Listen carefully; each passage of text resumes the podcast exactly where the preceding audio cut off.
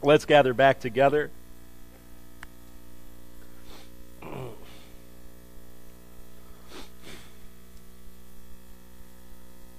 We will be collecting offering for the work of our church in just a moment. Make checks out to New Life United Methodist Church, and we can, of course, uh, have some online giving opportunities. If you're interested, you can come talk to me. Uh, we'll also be transitioning our young people to their children's experience. They're going to go from that side of the gym to this side of the gym, where Miss Whitney is, and uh, head to their experience at this time. I do want to encourage you as we collect our offering. You guys can go ahead. Uh, we uh, really just need to get the word out now at this point about the Paper Angel Closet. We do have a good um, uh, we do have a good supply built up. That doesn't mean don't you know if you want to go out and get some stuff, don't continue to do that. We're gonna we're gonna need more um, throughout the year. Uh, but one one thing we really need to do is just keep making connections, keep talking to people. I had a uh, one pretty productive meeting this week with uh, uh, some folks from schools and businesses who will be supporting it and uh, working with us. So uh, keep that opportunity, and if there's opportunities that you know that you want to engage with, please do that. Um, if you want me to come and speak to a group, please do that. Uh, we're talking about, you know, a, a potential group of 3,000 homeless children um, this year. Uh, so we need all the help we can get, and we need to get the word out as much as possible. Uh, not only to um, help and build up for the Paper Angel Closet, but also to build up awareness so that we can start identifying what's going on, why this is a problem, why it's getting bigger, and what we can do to stop it. Uh, what we can do to make that number not grow 25, 50, I think 60% last year. Um, why, how we can get that number to start shrinking. So uh, part of that is just awareness. Part of that is uh, getting people invested in this uh, mission, the Paper Angel Closet. Um, part of it is uh, just uh, being open to God and listening to where God is calling us. So uh, this has been a ministry marked by quite a few miracles already. Uh, we just need to keep our ears open to where God is calling us to do and how God is calling us to, to really impact this um, homeless and at-risk student population. I get nervous when I uh, turn on the news and hear stories about, um, although pretty much my entire life in Rockford we've been struggling with rising prostitution issue, but uh, you know I, I, get nervous when I hear about a you know a rising uh, uh rate in prostitution and a rising rate in homeless uh, teenagers um, and a rising rate in homeless students. Uh, you know I, I get nervous when I hear about a increase in certain illegal drugs uh, that haven't been around here before, uh, and homeless teenagers. And, and so we, we need to make sure that our ch- teenagers have the opportunity um, to do what God is calling them to do, and not to get invested in crime and drugs and prostitution and, and, all that kind of stuff that people do to survive. Uh, and we want to make sure that they have their basic needs met we also want to make sure that we are able to reach out to them and prevent some of this stuff, and most of all, show them the love of Jesus Christ. let's have a word of prayer on that somber note. Sorry.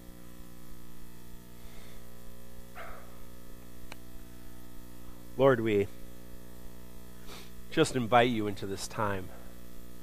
Uh, in the midst of this uh, just especially cold end of winter, this especially cold end of February, we just ask that you remind us of the light of your Son, Jesus Christ, that you remind us of new life as we come into our Easter season, that yes, as the seasons turn, there will be sunshine, there will be warmth, there will be grass and trees blooming, there will be new life in our world but this is also a season of experiencing new life in each of our lives.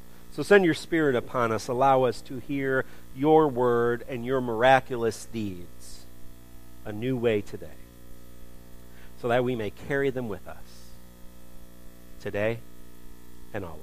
We pray this in your holy name. Well, welcome to New Life. I'm Mark Myers, and I want to welcome all of those joining us online at our podcast. Uh, encourage you, if you're listening online, uh, go to www.findnewlifeumc.org. That gives you a little bit of ways to get connected to us. Uh, also, links to support our uh, Paper Angel Closet and uh, also catch up on other opportunities that you missed, or you can go on iTunes um, and uh, hear any of the, the sermons as well. So we're in our third week, and therefore our third miracle of grave robber, looking at the seven miracles of Jesus Christ found in the Gospel of John. Today we're going to talk uh, about a miracle that has a little bit to do with superstition. Is anybody superstitious? You don't schedule things on Friday the 13th. Maybe you do things a little differently than some of other people in your life.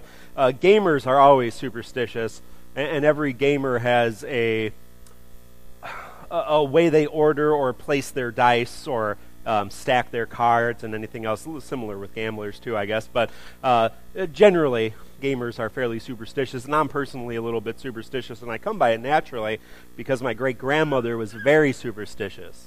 She came over to America when she was 16 from Sweden and uh, started a life and started a family and, and a great woman. Um, but she, she was a little superstitious and, and very traditional superstitions, the ones you would you know you would know about. Uh, you know, don't walk under a, a ladder. Uh, you know, it's bad luck to, to break a mirror. Things like that. Um, you know, if a black cat crosses your path, um, that's bad luck. Don't step on a crack. That is particularly dangerous to your mother. Um, and, for every one of those superstitions, those old country superstitions, there is the superstition. It's bad luck if you witness or if this happens, but then there's also a remedy. Did you know that? there's a remedy for each one of those. And uh, my great grandmother, one in particular, um, if a, a, black cat crossed your path, and I live with a black cat, so happens a lot. and if a black cat, I, I won't say what I what I won't say that I do what she did, uh, but you can leave that up to your imagination. Uh, if a black cat crosses your path, you were to spit at it, and that would negate the bad luck. Well, she was in the back of the car with my grandmother and grandfather uh, one day, and they got a they got stopped. They were downtown Chicago, where my uh, whole family's from, and uh, they stopped at a light or a stop sign, and a black cat crossed the car. So great grandma decided to spit at the cat, and as you can imagine from the backseat of the car, my grandfather was not particularly thrilled that his mother-in-law had just spit on his window shield, but that's what superstitions are, right? We believe that if we don't do something, or that if we do something, we'll get bad luck, we'll get good luck. And today's miracle happened in an area where superstition was alive and well. And the location of the miracle was a superstitious site. So we're going to look at that just a little bit. Um, but before we do, let's hear, um, let's hear from the gospel. Hear this miracle and talk a little bit about what's going on in it. So, John chapter 5, immediately following the second miracle. So, between the first and the second miracle, there was some time, but between the third or the second and the third, almost no time have, passes. John chapter 5, verses 1 through 9. After this, there was a Jewish festival, and Jesus went up to Jerusalem. In Jerusalem, near the sheep gate in the north city wall, there was a pool with the Aramaic name Bethsaida. It had five covered porches, and a crowd of people who were sick, blind, lame, and paralyzed sat there. Now, a certain man who was there had been sick for 38 years. When Jesus saw him lying there, knowing that he had already been there a long time, he asked the man, Do you want to get well? The sick man answered him, Sir, I, I don't have anyone who can put me in the water when it's stirred up. I'm trying to get to it. Someone else has already gotten in ahead of me. Jesus said to him, Get up, pick up your mat, and walk. Immediately the man was well. He picked up his mat and he walked. Now that day was the Sabbath. Now, John shows us a, uh, a little more gritty of a Jesus than some of the synoptic Matthew, Mark, and Luke Gospels do. A Jesus that really doesn't hold any punches. Uh, remember the first miracle. Jesus uh, is just hanging out at a party with some of his friends, right? And, and all of a sudden, they're out of wine, and his mother comes up and says, Son, they're out of wine. And what's he say? He says, Woman? What's that have to do with me? And that, it was less flattering than even I said it just now. If I called my mom that, she would not be real happy to me. Jesus' mom acted similar um, to him and ignored him completely. Last week, when we talked about the Roman official, the Roman official who, who had climbed up, well, who had walked uphill 20 to 40 miles, who was out of breath, who, who probably looked like a sore sight, a crowd of people gathered around him to see the spectacle. He says, Please come, Jesus, and help save my son. And Jesus looks to the crowd and says, Do I have to keep performing miracles for you to believe in me? So this is a, you know, this is kind of a Jesus who's got some tenacity. Let me say that. So here at the sheep gate, uh, or at the, the, the pools of Bethsaida, he sees this man who for 38 years has not been able to walk, and he looks down at the man and he says, Get up! well, that's maybe not the most compassionate thing we can imagine, huh? Perhaps not the nicest aspect of Jesus we've seen in the Gospels. He was asking the man to do the impossible this man hadn't walked for 38 years, and Jesus was saying, Walk. He hadn't carried anything by himself for 38 years, and he's saying, Carry your mat. He had been ill, in, in a sense, for 38 years, and he's saying, Get well. Now, the first two miracles, Jesus tells people that the miracles are done. He says to the servants, Take up the water and bring it to the, serv- uh, to the, the master of the feast. He tells the official, Your son is healed. Here, he never says, You're healed. He says, Get up, take your mat, and go. He commands the impossible into possibility. Jesus, and we have to hear this, and this is true through all of the miracles, and this is what makes a miracle. Jesus is master of the impossible. We have to believe that if we're going to experience a miracle. Sometimes it comes easy, sometimes it comes difficult, like in this story. But Jesus is master of our impossibilities. Now that brings us to uh, our, our, superstition today, uh, and the superstition around this place. When you put your faith in, in false promises, it's going to fail. You put your faith in superstitions, it's always going to fail. This man and many others, obviously it wasn't just this man, there was a whole bunch of, as the scripture says, sick, blind, lame, and, phys- and paralyzed people who were there for this particular reason. They believed that at a certain time in this great pool, this, this like large bathhouse where hundreds of people would gather, they believed that every so often an angel would come down from heaven and stir up the waters. Angel of the Lord comes into the pool, stirs up the waters. And the very first person to get into the pool after the waters had been stirred would be miraculously healed. That was the belief. Now, what was really happening, I mean, we don't have to disprove that there was an angel stirring the waters, but in this case, it was a superstition. What was really happening was the natural springs that fed into the pool would stir up the waters occasionally. If you've ever been to a spring, you know how that works. Water comes up from the earth, stirs it around a little bit. But they believed if you were the first person in, you were healed. Whatever your malady would be, you would be healed. Here's the superstition part no one was ever healed. There's no record of anyone ever being healed at this pool. So it's not a very good belief system if no one is ever healed. But this man, for 38 years, sat by this pool and waited for his opportunity. I mean, can you just picture him pleading or, or crawling or trying to get into the pool first? Imagine there was always some, you know, healthy jerk who jumped in, right? As soon as that happened, just to mess with these poor people. That's not in the Bible. I'm just adding that in there. I don't know. Seemed like something maybe I would do in my younger years. But you believe, I mean, th- there was hundreds of people just waiting, waiting to be the first in but they were never healed, even if they were.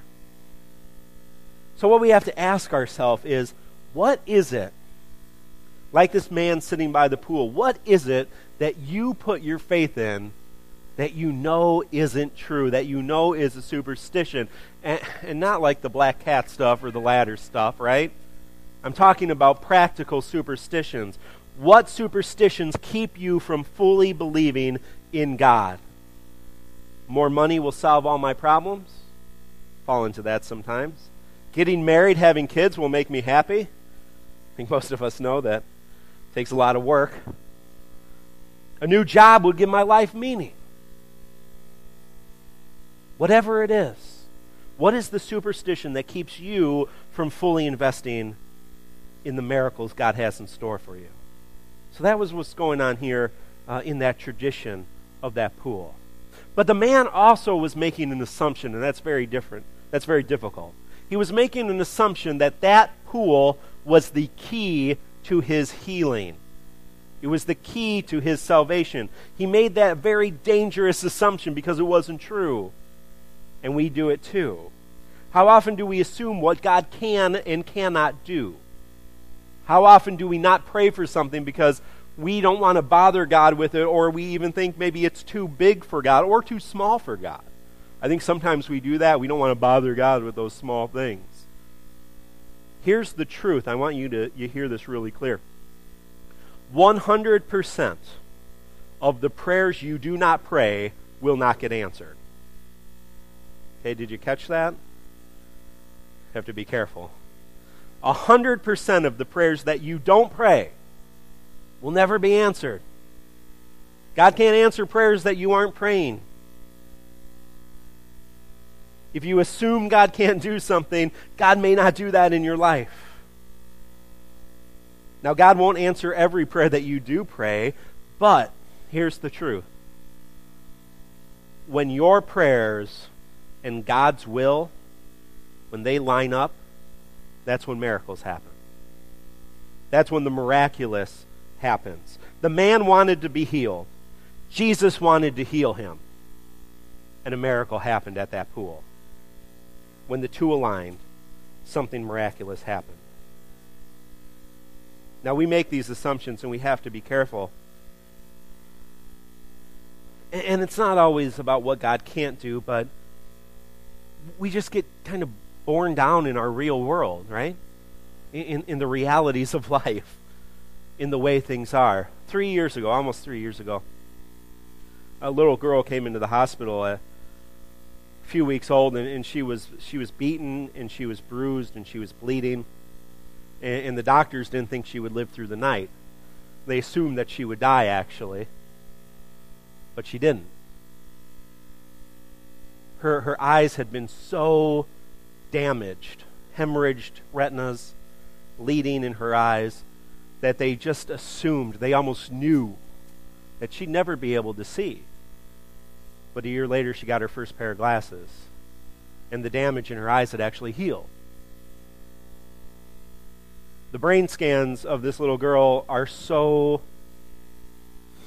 devastating the damage in her brain is so extensive that some of the world's best neurologists think she should be in a vegetative state. But she laughs and she plays and she can be a brat sometimes.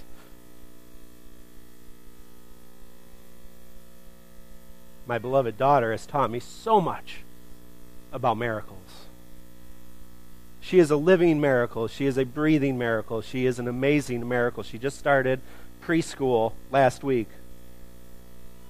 She is a miracle on this earth. But if I assume that the miracles are over, if I stop praying, then they might be. If I assume God has done everything God is going to do in her life, that she's come this far and that's great. If I'm even content in it, if I'm even, you know, thank God, you know, you've done such wonderful things, you know, take a vacation, I guess.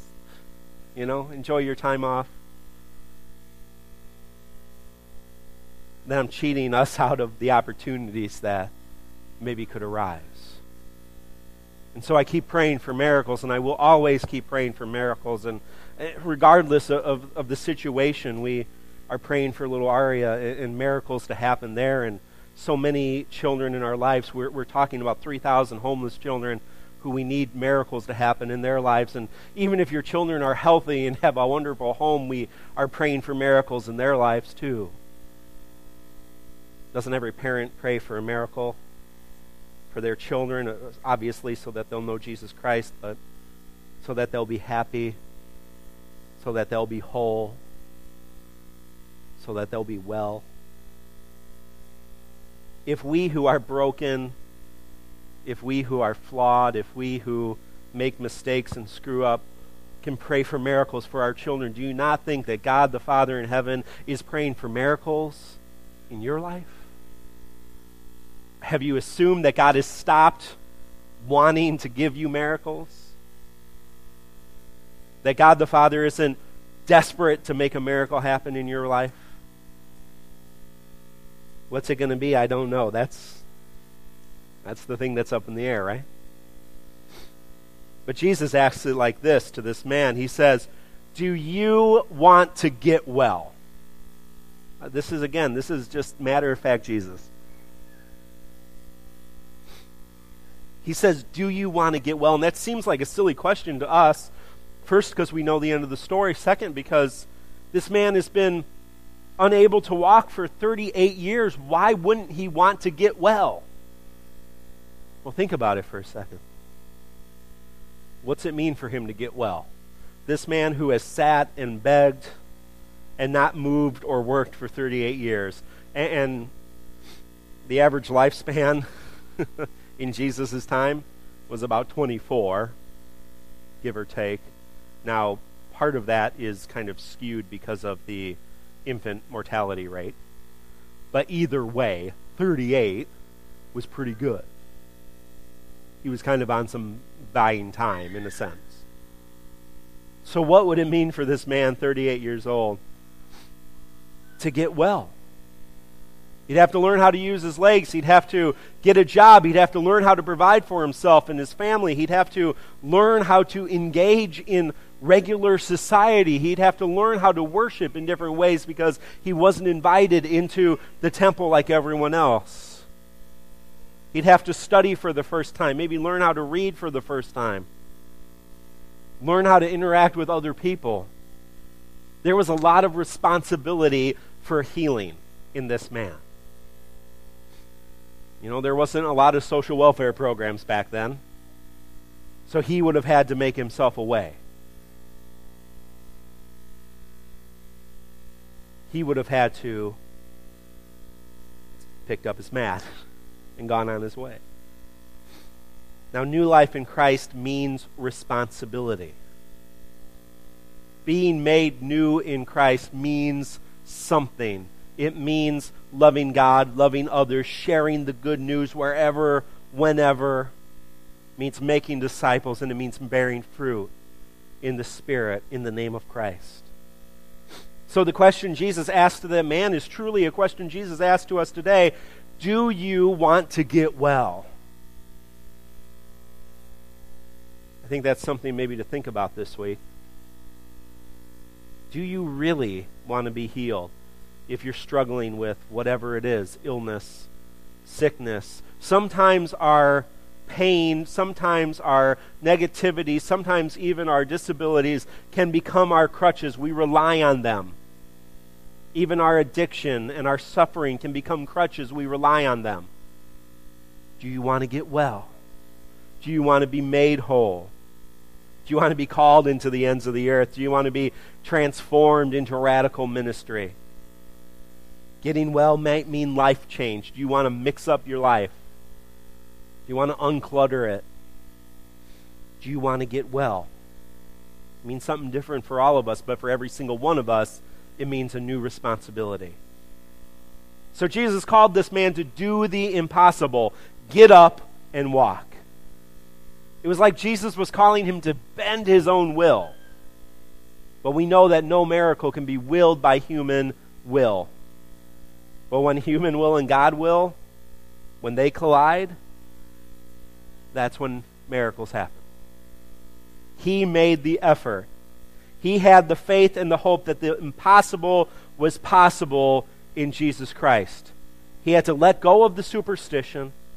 He had to give up his assumptions. And he actually had to desire to get well.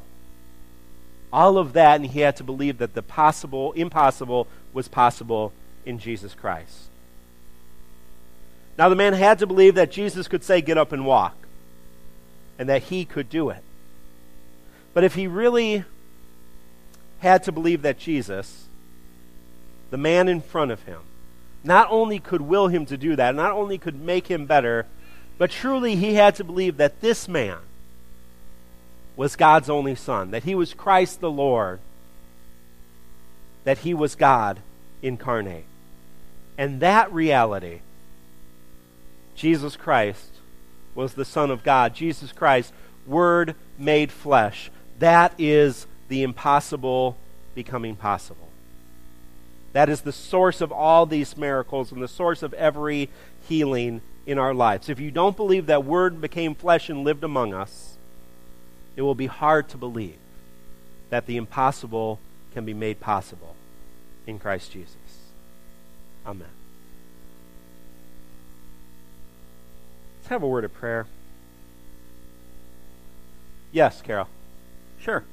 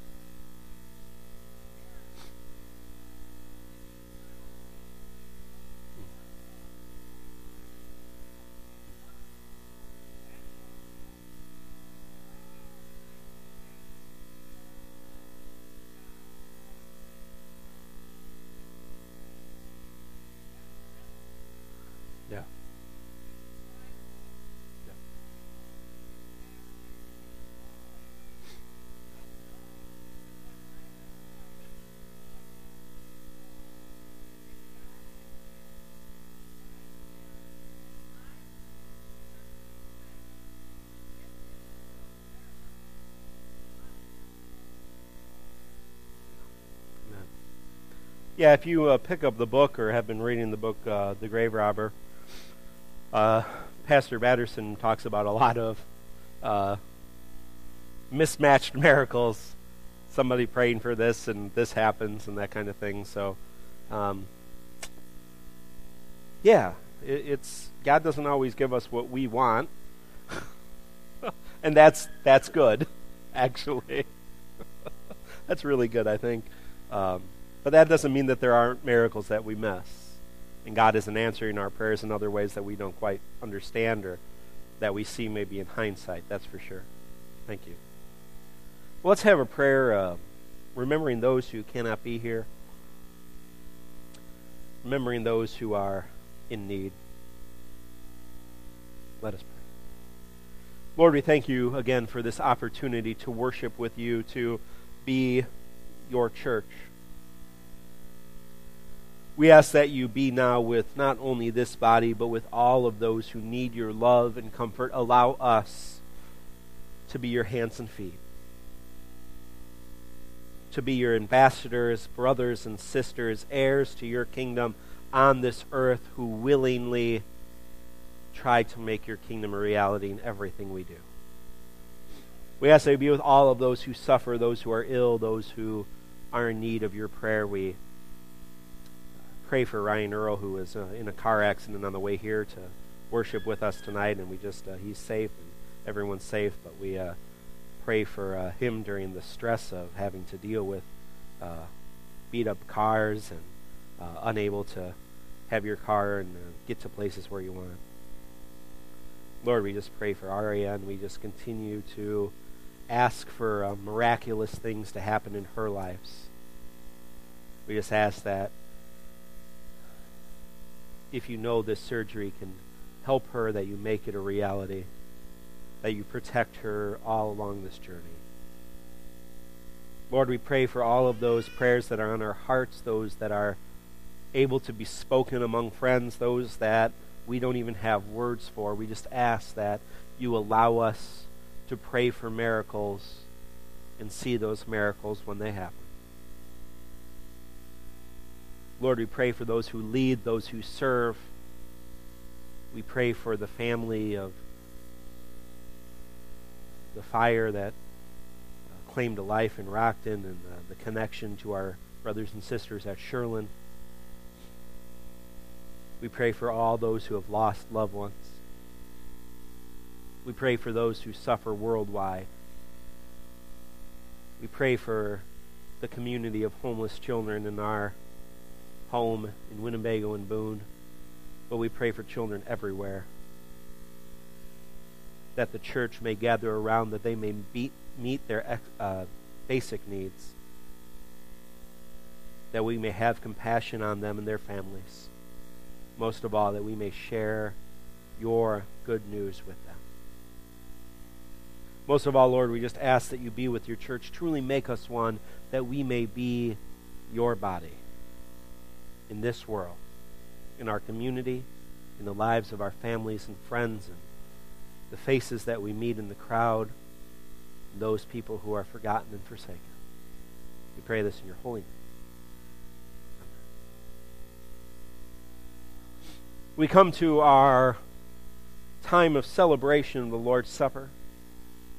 And as we come, we remind you that here at New Life we practice open table communion, means if you are desiring a relationship with Jesus Christ and with one another, if you are willing to ask for forgiveness in whatever way you need it and receive that forgiveness, you are welcome at this table. We use grape juice instead of wine, and we have gluten free bread for all people to affirm the inclusion of this table, Christ's table. As we join in this time, we join together in an act of confession, confessing where we have perhaps fallen short this week since the last time we have gathered and asked God for forgiveness. So let us join together in that act of confession. Maybe.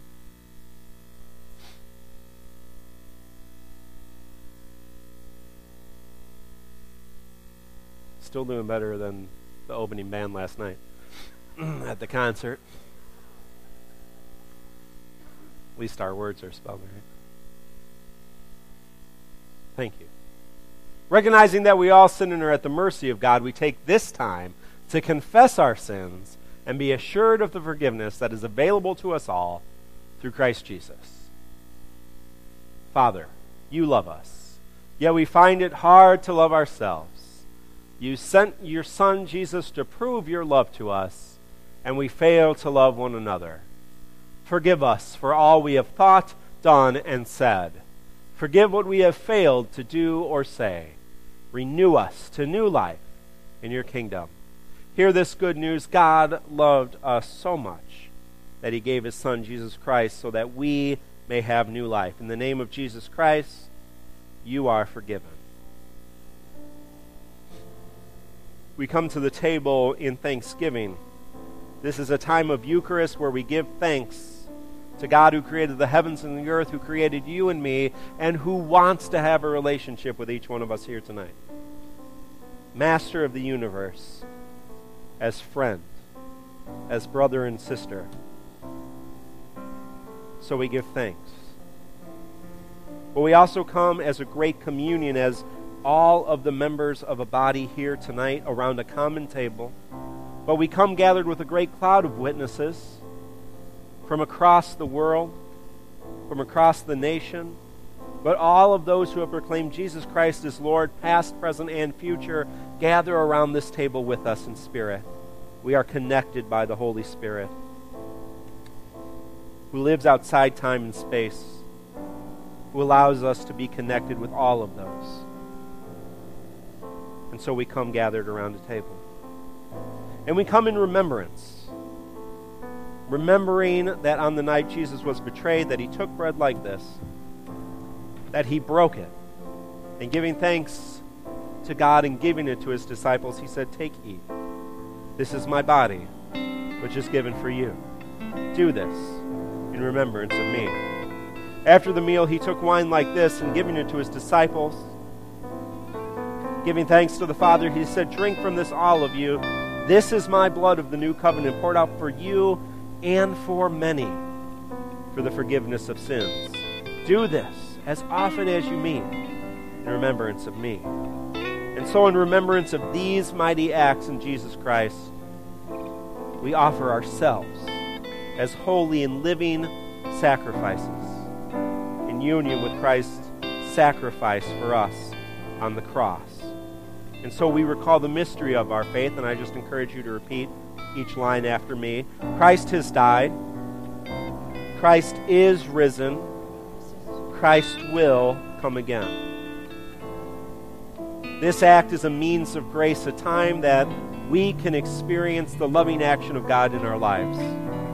It is a holy sacrament, something Jesus taught us to do, and something we continue to do to experience God's love on a regular basis. And so we pray this prayer Lord, pour out your Holy Spirit upon these gifts of bread and wine, and upon all those gathered here. Truly make them be for us your body, that we may be your body, the church, redeemed by your blood for this world and the next. Make us one. One with each other, one with you, Father, Son, Holy Spirit, and one in unity with your holy church.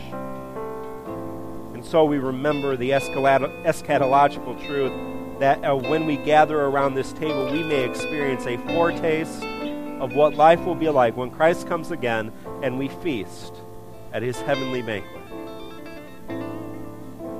And so I invite you to the table. Servers will be in front of the pulpit, and ushers will dismiss each row at a time. Just come, receive the elements, dip the bread in the wine, and return to your seat. You feel free to kneel at the table for a time of prayer or just pray at your seat silently as we transition. But as you come to the table, I invite you to remember that this is Christ's body broken for you that you may be Christ's body, the church. And this is Christ's blood, which is poured out for you and for many for the forgiveness of sins, so that you may be forgiven and have new life today and always. Amen. Ask my servers to come forward.